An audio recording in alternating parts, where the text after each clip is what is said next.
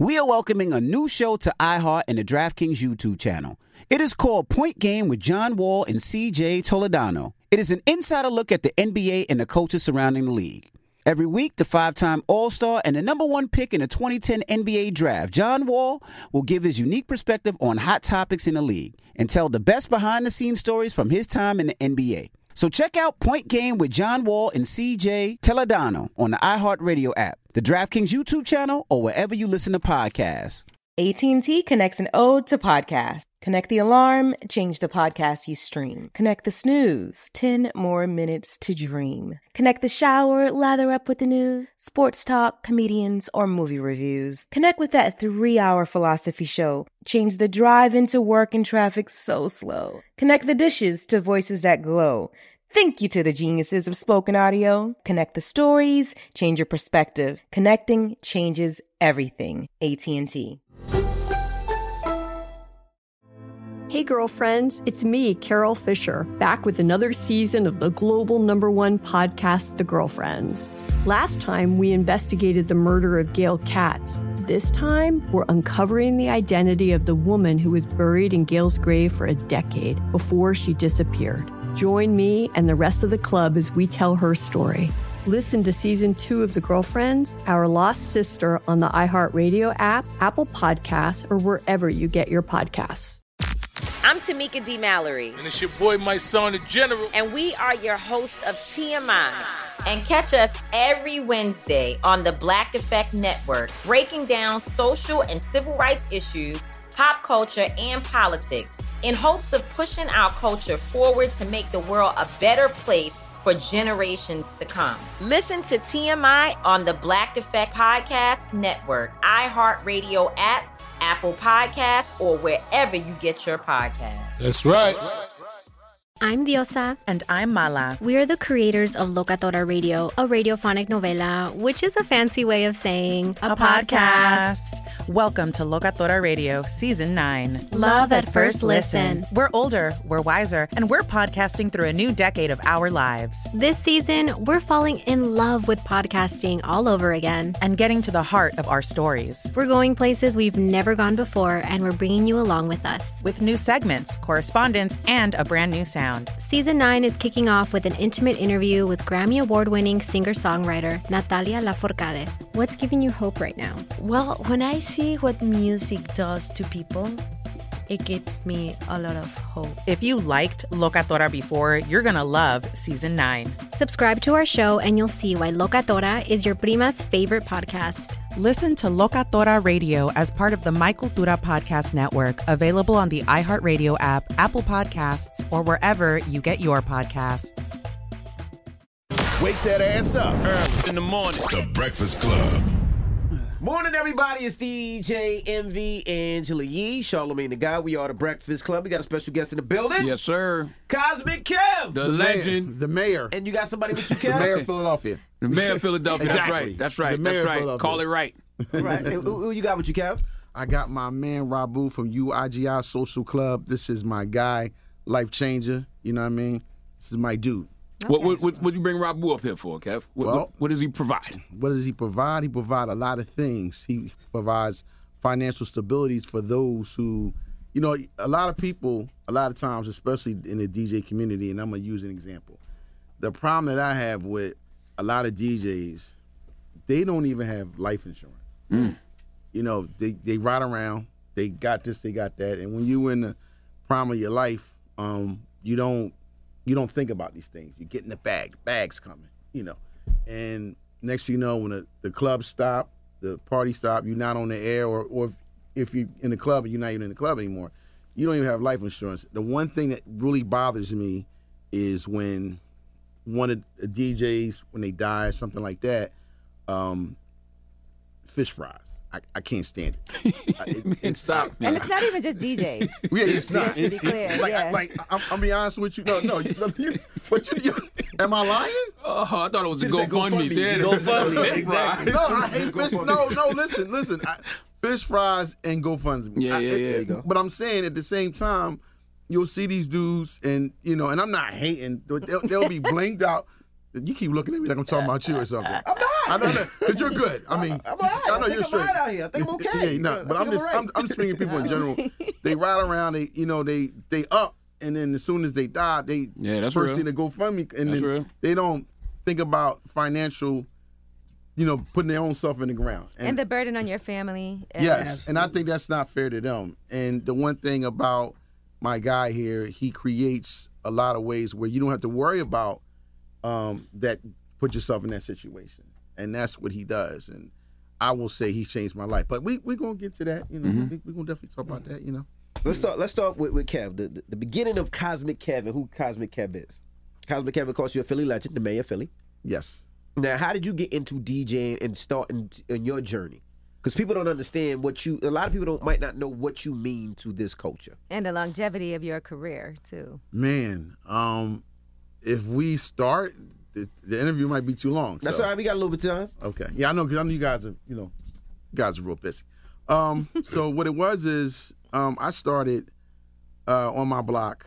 There was a guy up the street, and this is, this is before it's people was even scratching records. So this is how long ago this was. And I used to play the drums. I used to like, um, I used to be in the house and listen to the radio and play drums. And this guy up the street, he was, um, he had a pair of turntables. So I would go over there. He wasn't mixing. He would just play one record to the next. Right. And I started, you know, hanging out with him. His name was Brian.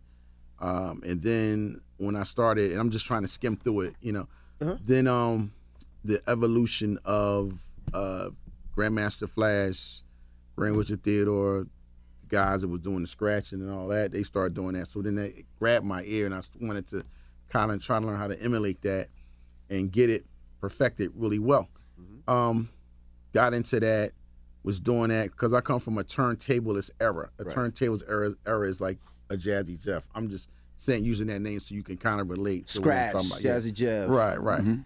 So you know, at that time, that's was one of the things that you definitely had to do to really be on in Philly. Like Philly, if you weren't doing those things, you people didn't care. So I went through that phase, was doing that for a while, uh, and I was doing mixtapes, but the mi- kind of mixtape, not the kind of mixtapes that you, Clue, or somebody else was doing. I mean, it was like more like block party tapes, house party, Actual tapes. scratching. Yeah, that's that type of thing, and um, doing that for a long time, and I never really took it serious to go from to making money. We were doing it to be fun. Like we had an old crew. Uh, shout out to it sounds a little old. Shout out to Grandmasters of Funk. That was my old crew, and um, we were doing it to have fun back then. So uh, the, that phase, of course, phased out. You're going into the '90s. I started doing college radio. I got my first college radio gig, uh, KDU. It's in Drexel University. Um, I was doing that. I was doing another station called Boss 97. And those stations were out in Jersey. They were not in Philadelphia. Well, the one station was in Philadelphia, KDU. Shout out to uh, my man Joe. So what happened was I had relocated in Jersey for a sec, and um, a friend of mine's name is Ahmed Khan. He kept telling me, "Yo, you need to get back. You know, going back, get back on Philly radio." And then this is like '90, going into '91. So I kept saying, "Well, man, I don't know." Da, da, da, da, da, da. And what happened was, I said, "Okay, I'm gonna try it." So then I went back. You know, I moved back to Philly because I was in Jersey for like three years. Went to Philly, got with Colby Colb, and that was a fight. Colby Colb. that was a fight. Like he, we were clashing. He didn't, he didn't want to give me a shot at first, but I definitely got shot because eventually he did. Um, and then I shot my man um, Lightfoot from Philadelphia Hair Company because Lightfoot was the one that told him, "Yo, this guy's dope." Now at this time, I'm making mixtapes. In '92, I'm making mixtapes. Like I'm in it, but I'm making different. I'm not making the mixtapes I was making uh, in the earlier years. So I'm in it. All I cared about was really getting on the radio, just so I can just say my t- mixtape is out. I wasn't really trying to do the radio thing. Right. Just trying to just promote my mixtape. That's all I cared about. And uh, it went from there. Uh, I was doing Colby's rap show for like a half hour, one one a.m. to 1.30 a.m. Nobody really heard me. You know, coffee makers, people at the. We've all been there. Yeah, you, I know you know. So I was doing that, and uh, eventually, to kind of speed it up, uh, shout out.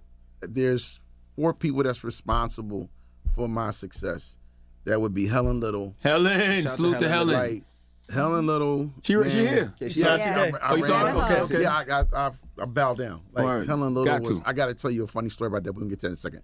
Well, Helen Little, Colby, Helen Little, Lightfoot, and Ken Johnson were really responsible for me getting to the level of success that I've had.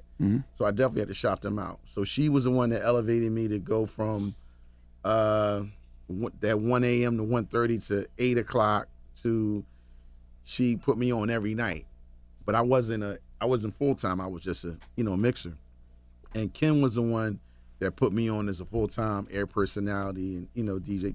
You know somewhat what you do and other people. So I got to definitely shout to them. So that's kind of like the skim of what happened. And for me, the funny thing is, and um, when I was doing the mixtape, you know, back then the mixtapes was so competitive. Mm-hmm. I I, I got to say this.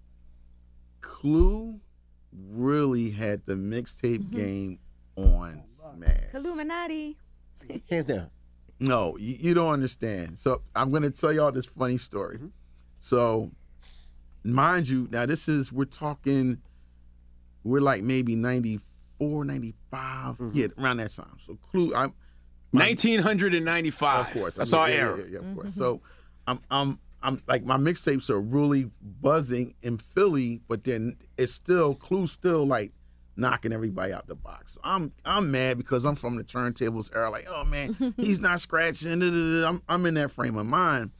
So I went to the store. It's this guy named Abdul Uptown Flavor. Shout out to him. I don't know where he is. Uptown Flavors. Yeah. wow. So he um, I went in there and I, let's say if I would take in like forty tapes, so I would come back like the following week, it may be twenty tapes in there. In Clue section, he maybe have three tapes in there. Mhm. So I'm like, yo, why y'all not pushing my stuff? Da, da, da. And then so he, I got a shout out to him. He gripped me up and come in the back of the store, and he's African. You know, you you fucking you you you hate on him. You don't really you hate on him. You you got to up your style. Like he get the exclusive. He get exclusive, and you got to get your exclusives. Don't get mad because he get exclusive.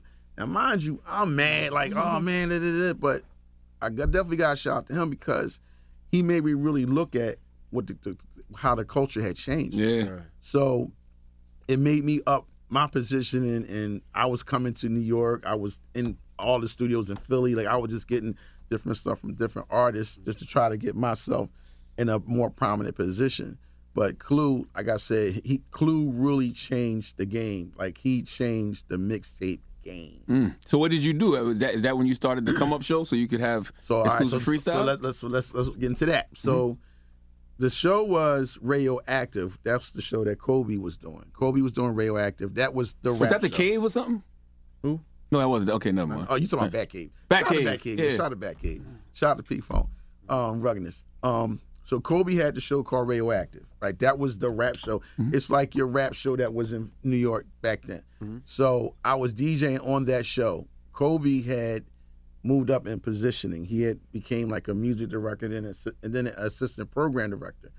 Then he moved up to the morning show. So once he moved up to the morning show, that left that spot open. So they said, well, you can't do the morning show and do the rap show. Somebody has to take it. So at that time, um, Helen Little, she had offered me Colby's show, mm-hmm. which was it was radioactive, but we had to change the name. Shout out to my homie, partner in crime, Q Deezy. Q Deezy. What up, Let Q? me tell you, mm-hmm. Q Deezy. I always knew that he was a talent, but he was the one that he was really doing the hosting at the time, and I was doing the DJ, mm-hmm. doing the co-hosting. So then we started that, and that's when we started bringing up all the artists, like local artists and international artists, to come down and freestyle on the show. So that's how the whole freestyle thing came mm-hmm. about with me. Like that's where it started, right there. I mean, not saying I didn't get other freestyles because, like I said, I was in the mixtape thing. But mm-hmm. for as branding it and making it as big as I can, it started. That's where it started at, right there. And there's really not an artist who came out of Philly who didn't come through that come up show. You really? know what? The only artist that I can honestly say that has not did the come up show freestyle is Little Uzi. Really? Oh, He's the only Uzi, one. The only one. He's the only one. Mm. Because you know Uzi, he took a different he he took a different direction. Yeah, yeah, yeah. And you know, at, at one time there was like a little uh there was a little disagreement between Uzi and Diamond Diamond Cuts, and right? Me. Yeah. Yeah, it was like you know, and we we we're, we're past that. You know, nothing but love and appreciation for him. But he took a different direction. He wasn't your average Philadelphia artist that Right. came up and burnt the booth down. He wasn't like he was different, and you know, as you can see now, he's different. So that's where you know, pretty much, he's the only artist that hasn't really done a come up show. How did y'all navigate like um the beefs in Philadelphia? Because the thing about Philly is them niggas can really rap and they really will shoot you. So it's like when you so when when people like Gilly and Beanie and all of them really going at it, how does Cosmic Kev referee that? Because sometimes they would get mad at you. But not only that, they go to the station and everybody knows. Yes. what And they want to station air it out, and here you are on the so interview. you want the real truth on that situation? Please. So the real truth on that situation, um, and I've talked about this a thousand times, but you know, I gotta say this. I want to. This is it's always their side, your side, and the truth. I'm giving you the truth. So the whole thing, it wasn't planned out when uh the being when um state property and major figures. That's what it was. Major. Yep. Uh, That wasn't that wasn't a beef that was planned. We never we never encourages or encourage people to beef. But anyway, young Chris and young Neef, who's part of state property, uh, at that time, you know, they were hot. You know, and so was major figures. So they wanted to come up and do a freestyle. I was like, yeah, come on, you know, we, you know, cool, no problem, because that's when Can't Stop, Won't Stop was crazy. Yep. Whatever. They come up, they just started going right at major figures, who's Gilly, um, Bump J, um, Spado. They just started. We didn't know they were going to do it. That's like if I get on this mic and I just say, uh, "F you," Envy, you like, where, where did this come from? Right, right. You know We'd what I mean? like, so wow. you know, they, they had like we didn't have no knowledge of knowing what was going on. Mm-hmm. So of course they were, they was doing what they was doing, spitting when they spit, and then when they got finished, you know, Gil and all of them called up after they left, and Gil like, "Yo, you gonna let them come up there and bomb on us and this and that?"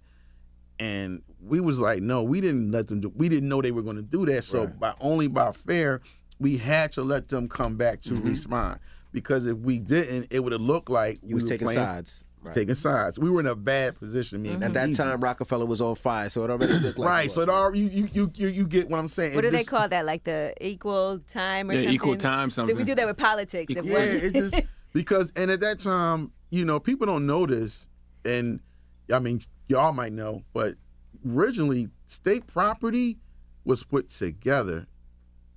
Um, major figures was supposed to sign to Rockefeller. I heard I heard that somewhere before. Yeah, they, Yeah. they like, and I'm not. This is not a shot. If they would have, if Gil, Bump, Spade, and all them would have took that deal that they were offering at the time, mm-hmm. you probably would have never been a state property. Wow. Yeah, because they were supposed to take the deal. Mm-hmm. For whatever contractual reasons, it didn't work. They didn't take the deal, and they sat it out, and then they put state property together. So of course, you can see it's a little animosity there. Right. Um, boom. When I I didn't know that they was they had a problem. I didn't know that, nor did Q Deezy. So when they um after that happened, of course we had to let them come back to respond, and then after they responded, someone from uh state property got murdered. So you know, we don't from the jump. We never really like doing the beef, but we ha- at that time it was like, damn, we don't let them come back. They gonna think. So that's the only reason why we did it. Like now, beefing in Philadelphia has been around for centuries. Like there's a lot of crews that beef that we don't let them come up and do it on our show at the time when Q Deezy was doing the show. But um, you asked me how do we handle it? We just I just don't allow it. Like I don't. If you- I'm opping with nah, you're not coming up on my platform, bro. I'm not. I, I can't do it. Like, and it's not because of the the situation that transpired. It's more of I don't want anybody in my city having problems with each other. I just don't. That's I don't real. condone that in, in no no way, shape, shape or fashion. I was gonna ask, what, what, you know, for a lot of DJs, they don't have longevity, right? There's a handful of them that's been as hot as, you know, 94 as, as they are now. So how would you tell a DJ how do you continue with longevity in this in this industry? Got to change with the times. And I, I, I said that um, with when we first started, when you said about the, the mixtape thing. You can't, you know, somebody may come to me and say that knew me, like, yo, Kev, I want you to get on the, I want you to get on the tape and scratch up "Let's Dance to the Drummer's Beat." You, she probably don't even know what that is. Uh huh. I do. I do. Oh my bad. He's my a hip-hop bad. head, so She said, "Don't disrespect me." No. nah, but you know, uh, you know, uh, a lot of people they're like, "What is that? What Right. What are you talking about?" So you have to. I'm not saying you can't keep the art form art form true to itself, but you got to be able to change with the times. You can't do like I can't come in here and wear gabardine pants and big bifocals and Right. and- It's like keeping up with technology. You Yeah, you can't got- be doing things. I mean, you on it. can. have to know what's going on. I mean, I can, but I won't. You have to know what's going on today. But I won't. I'm well, let me doing ask you this. So I know, um, as far as your finances, right? When did you realize, okay, I got to make sure that I'm prepared? Because, like we were talking about earlier, DJs and people in general just not being prepared for in case there's an emergency, something happens. I know a lot of times people get into financial distress because of it could be medical bills, it could be unexpected situations, and we all want to be thinking about our future, and one day being able to comfortably retire or having our money make money. When did you get into that mindset? What million was it? See, here we go. Which I one? didn't say that. You, you said that. this, this is a millionaire right here. Anyway, um, I'm gonna tell you what it is. I'm gonna be very, very honest with you. And I don't. And I know Charlamagne. He's good for getting people to say what you want to say. I'm gonna say this without saying it. There's a lot of DJs that I I saw and see now that they don't. They living in.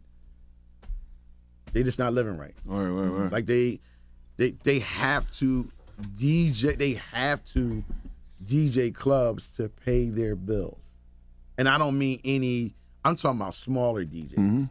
Like, or they like yo, cause like they're doing. They're trying to do. They, they're trying to do all these clubs and make you know money. Bigger DJs too, though.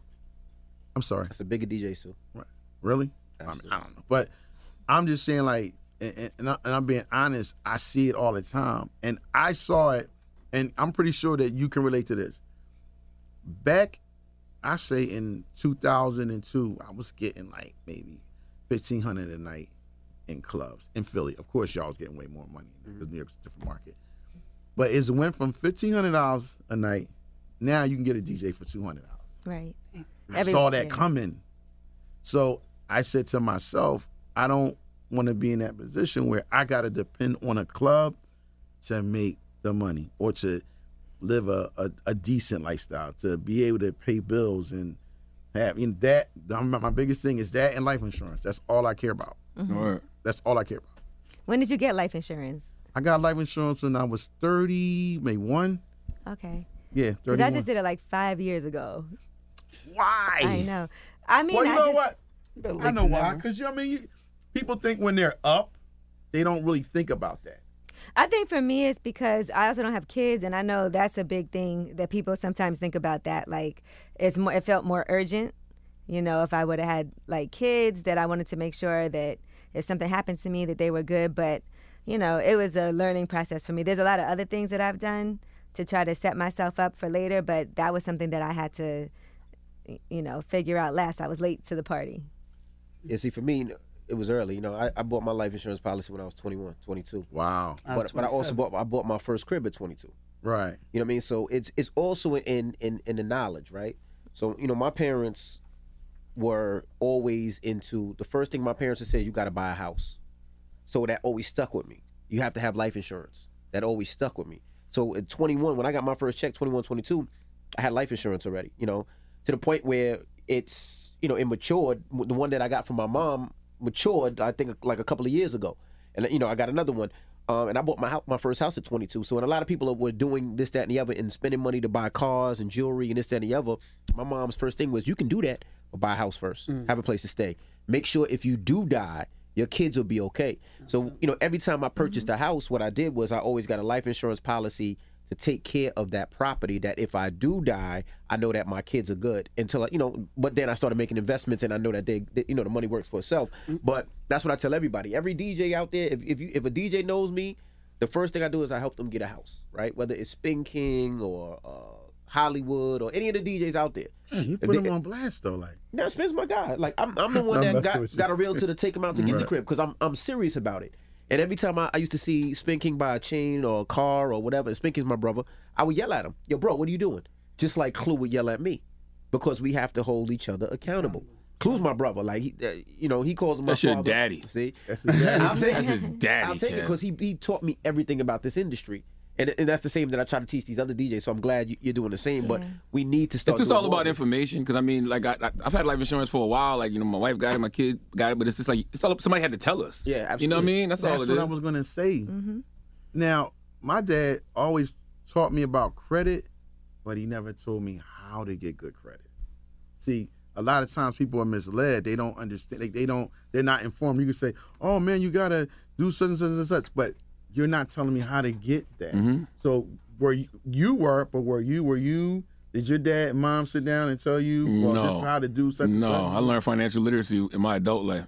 Yeah, Same no. here. That's why I got life insurance at 31 because Mm-hmm. I wasn't. He, I mean, he always told me about it, but he didn't say of the importance of getting it. You know, what I mean, same thing with, like I said, with just being financial, You're sta- right. financially stable later in life, and you know, that's why. I only yeah, I only got it because I did a podcast with um, State Farm.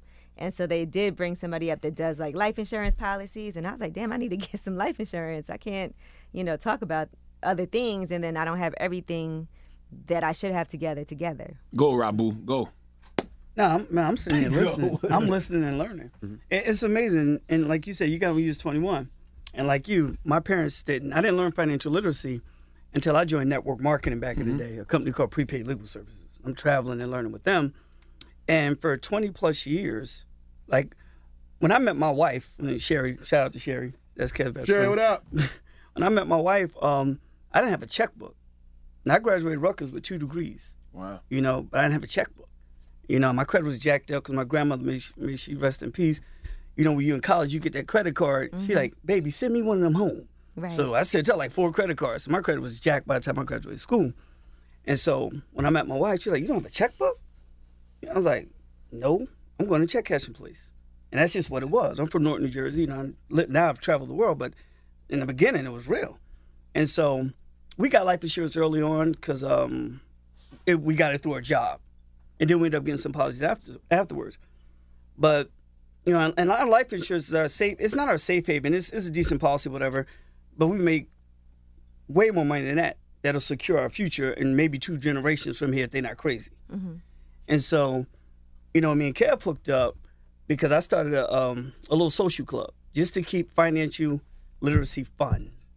Because a lot of times it's not fun. Right. And when I used to make money, and I did okay for myself, um, I would try to put people on, teach them financial literacy.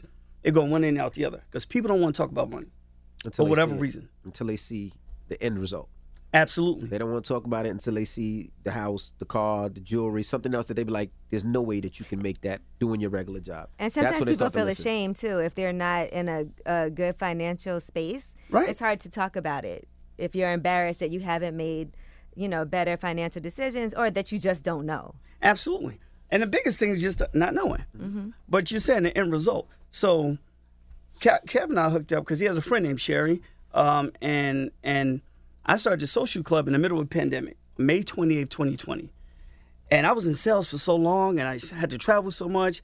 You know, I coached basketball with my daughter, and I and I subbed at a school just to get back, but I was never home. And so I said, I'm never selling anything again in my life, ever. And I said, if I can't make money on my money, I'm not doing it.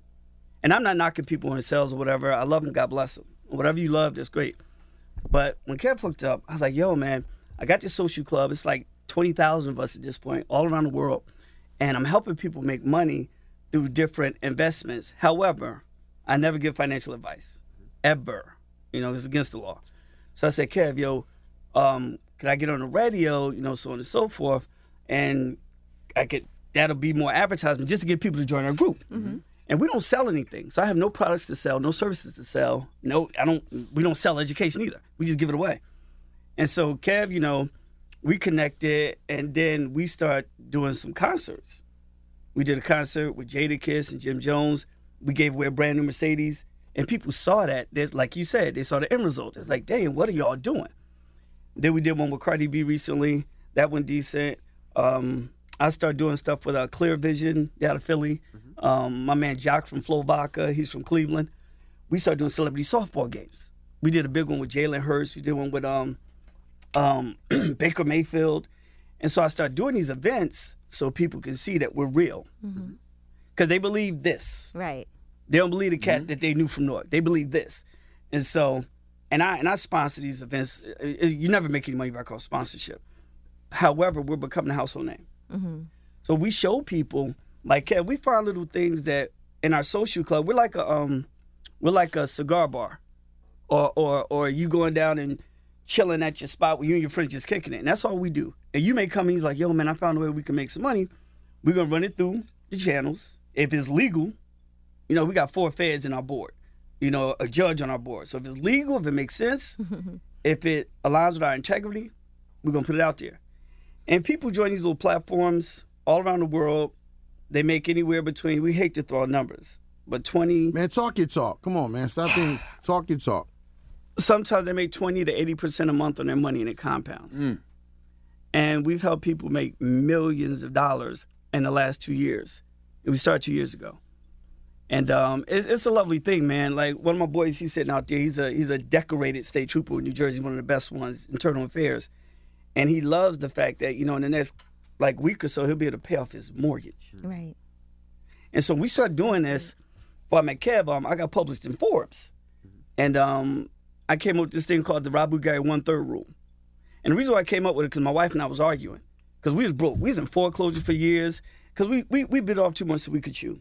We moved into one of them 5,500 square foot homes in the neighborhood. We couldn't pay for the lights, you know, because during the time when you could get a, a mortgage, No money down. no doc, bro. No doc loan. no doc. So that was us. We was young, You know, And, my interest um, rates during that time was 17%. Bro, Think about it, Busta Rhymes hooked me up with that guy. It was like, no doc, get it. I got in that shit. That shit was 17%. bruh. My crib now is less now than I paid back then, which was about what, I, what? 10 years ago? Well, no, about was a- 15 years ago? Yeah.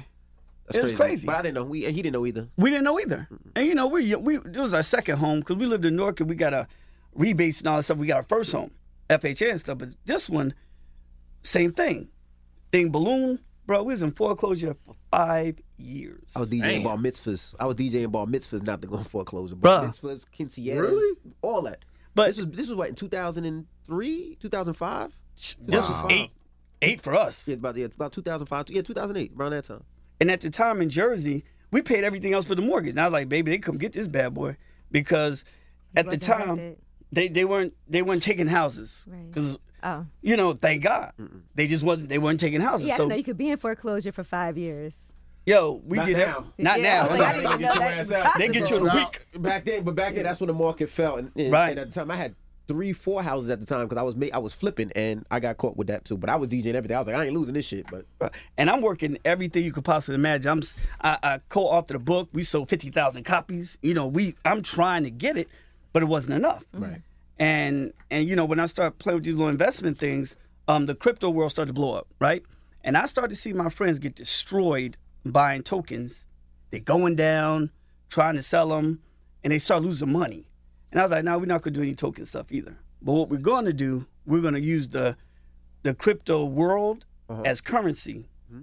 But we're not we're not trying to buy something like you go to Atlantic City, buy something and hold on to it, and hopefully it appreciates. Mm-hmm. Which uh, that's not knocking it. But bro, what started to happen is you know I put Kev on one of the platforms, and Kev will tell you right now, like, and I don't name drop because you're not supposed to do that. He gets shout out to everybody. I don't name drop, but you could.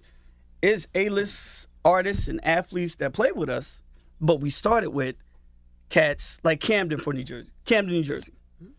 So once I start getting on and, and we start educating people on how to do this simple, I said I, I, I called two of my boys in Camden, and I get excited when I, t- when I talk about this. I two of my boys in Camden and say, "Yo, I'm gonna put y'all on. Y'all take it to the streets."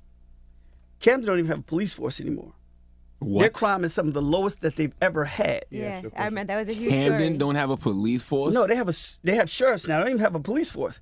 But the crime is so low because everybody eating. Oh, I didn't know that. Okay, When Cass is eating, they ain't busting people over the head. that's a fa- that is a fact. Yeah. And that's why I don't understand when people have these conversations about police reform. When we have these conversations about defunding the police, that's what they're saying. Let's take some of this billions of dollars y'all are putting in police forces and put them in the community. Provide resources. Provide for people. resources. Yeah, provide get to build trade schools, teach people a trade. Like Right, exactly. And so what we started to do, because traditionally, and I'm African American, traditionally for African Americans, we don't learn the investment game until it's late, if we learn it at all. right. And so we had to be real soft about it because again, you don't want to tell people to put their money. But what we started to do, we start helping people make so much money, and we start buying them these rings. You get a thirteen thousand dollar ring when you make money for you and your family. You don't have to sell anything. You don't have to show up for anything. You make your money, or your family start making money. You show me what you've done, and we reward you with this ring. So all these people start getting these rings. That everybody else like, I want the ring. Mm. To show me stuff. We have hundreds of people right now with this ring on their finger, and when I put out the one third rule, and, I, and I'll, I'll stop after this. What have you? When I put out the one third rule, my wife and I was arguing because being in foreclosure and not having any money, when you start making some money, she won't put everything in the savings account because she's thinking this might happen again. Mm-hmm. And I was like, babe, we can't put anything in the savings account. We got to make it make money for us. So I said, let's let's let's let's come to an agreement. I said, whatever we make, we'll take a third of it and pay debt. So we we paid our mortgage off, student loans, credit cards, everything gone. Then we'll take another third, reinvest it. We'll take that last third, cut it in half, put 50 cents aside for taxes. Mm-hmm. And then the other third, go shop. Have you some instant gratification. That has changed the lives of over 300,000 people. Mm. Our folks don't have any car notes. Mm-hmm. They don't have any mortgages. They don't have any credit cards. They making money. And so me and Kev was talking. He's like, yo, the, the industry cats need to hear this because it, people love what they do. Y'all love what y'all do. I know y'all love what y'all do. But sometimes you want to get off the elevator. Or you want to be able to get off the elevator at one time and not have to work forever. And so that's what we do. People we play with little small investments. Um, some are very conservative, and it's killing the game. But we don't just we we we do mortgage notes. We do Amazon stores. We do forex. We do crypto. We keep it all spread out. Because if the industry falls and we only invest in one thing, we all dead. Diversity. Hold on, Paul. I, I, I'm sorry. I have to exit, but Kev, I need you to come up here by yourself. Rabu, I love what you're doing. Oh, No, I I, don't mean it like that. No, it's all Like, good. I love the information you're providing. Kev, but we, I want you to come up here by yourself so we can have a different conversation another time. Okay. But Rabu, thank you. I Nah, gotta, thank uh, you, bro. They know I gotta leave. Yeah, yeah. Appreciate y'all. Nah. But but for people that do want to get involved, give them the information so they could definitely check it out. Oh, yes, sir. It's uh UIGISC media.com. UGI. UIGI. UIGI. What does that stand for? UIGI. Just UIGI Social Club. So it's Okay. UIGISC Mhm. media.com. okay. UIGISC He wants to know what media.com. UIGI stands Yeah, for. what does that United stand for, Investors Sue? Group International. It stands for United Investment Group International, but we removed the word investment again by by advice from our attorneys because we never want. We're not. You don't we're give not investment advice. Exactly at all. At all. Well, we appreciate you guys for coming back. And Kev, like you said, we got to get you back up here because I really want to get into uh, what you do as a DJ, right? And, the, and the reason I say that is, is a lot of times we don't appreciate the DJ, right? Oh, all the time. And especially uh, DJs who've had their foot in this game for a long time. And there's not too many that are still on radio. Right. Whether it's you, the you know, the the guy down the corner, Master Flex, or Felli Fel, or uh, Greg Street. We don't appreciate those guys enough because you guys had a, a huge influence on not just uh, younger kids, but also you know DJs that are making. You know what I mean? Because if it wasn't for you, if it wasn't for Flex, if it wasn't for Greg Street, there would be no me. You know what I mean? I grew up listening to you guys. I grew up, you know, respecting you guys. You guys have had me on your show, and you, you know, you guys uh, continue to give me uh, advice on different things. I still got my Envy vinyl, by the way, but that's not. you see mine right there? I got mine right Yeah, I still there. got mine, I still got mine. And you know, we always appreciate that because a lot of times we don't. And I'm, I'm glad you're doing this for people in in, in industry because I do this for the DJs because.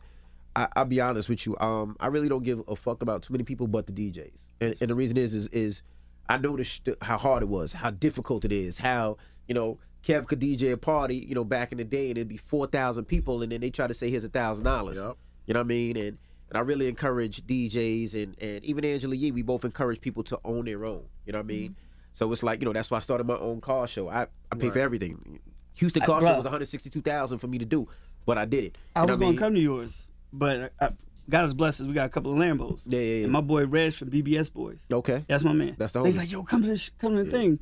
But we had an event at my house, and Doughboy, DJ Yeah. Doughboy, Yep, yep, yep. he DJ'd my, my party. So Shout out to Doughboy. Yeah, yeah, so- but so you know, it's I always encourage people to you know, you know, cars and jewelry is good, but Yeah, we yeah. have to start keeping our own, and you know, Yeah. and, and that's why I'm always great, and I always like with Camilo who owns his own uh, couple of restaurants. I love it with Self that owns his own restaurant. You know, Angela Yee owns uh, a, a hair store, a coffee shop, a juice bar. I have uh, a, a credit building platform too called Stellar A bunch of that. So it's like I encourage that so much, and we try to promote that. And I love to see DJs doing whether it's Quicksilver with the DJ Academy or it's so many different DJs with so many different things. I don't want to not mention one of them, but you know I, I really encourage it. So I like to see it because you know, and uh, I, I- I appreciate what you guys are doing. And we'll see you next time on the come up now. Oh. We'll see you next time. we'll see you next time so we can talk more about you know definitely your influence on this game. Definitely.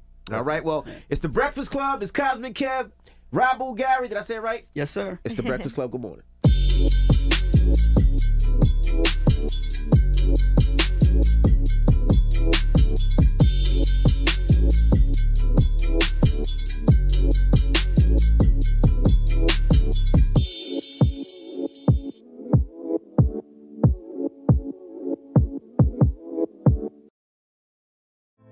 Hey, girlfriends, it's me, Carole Fisher, back with another season of the global number one podcast, The Girlfriends.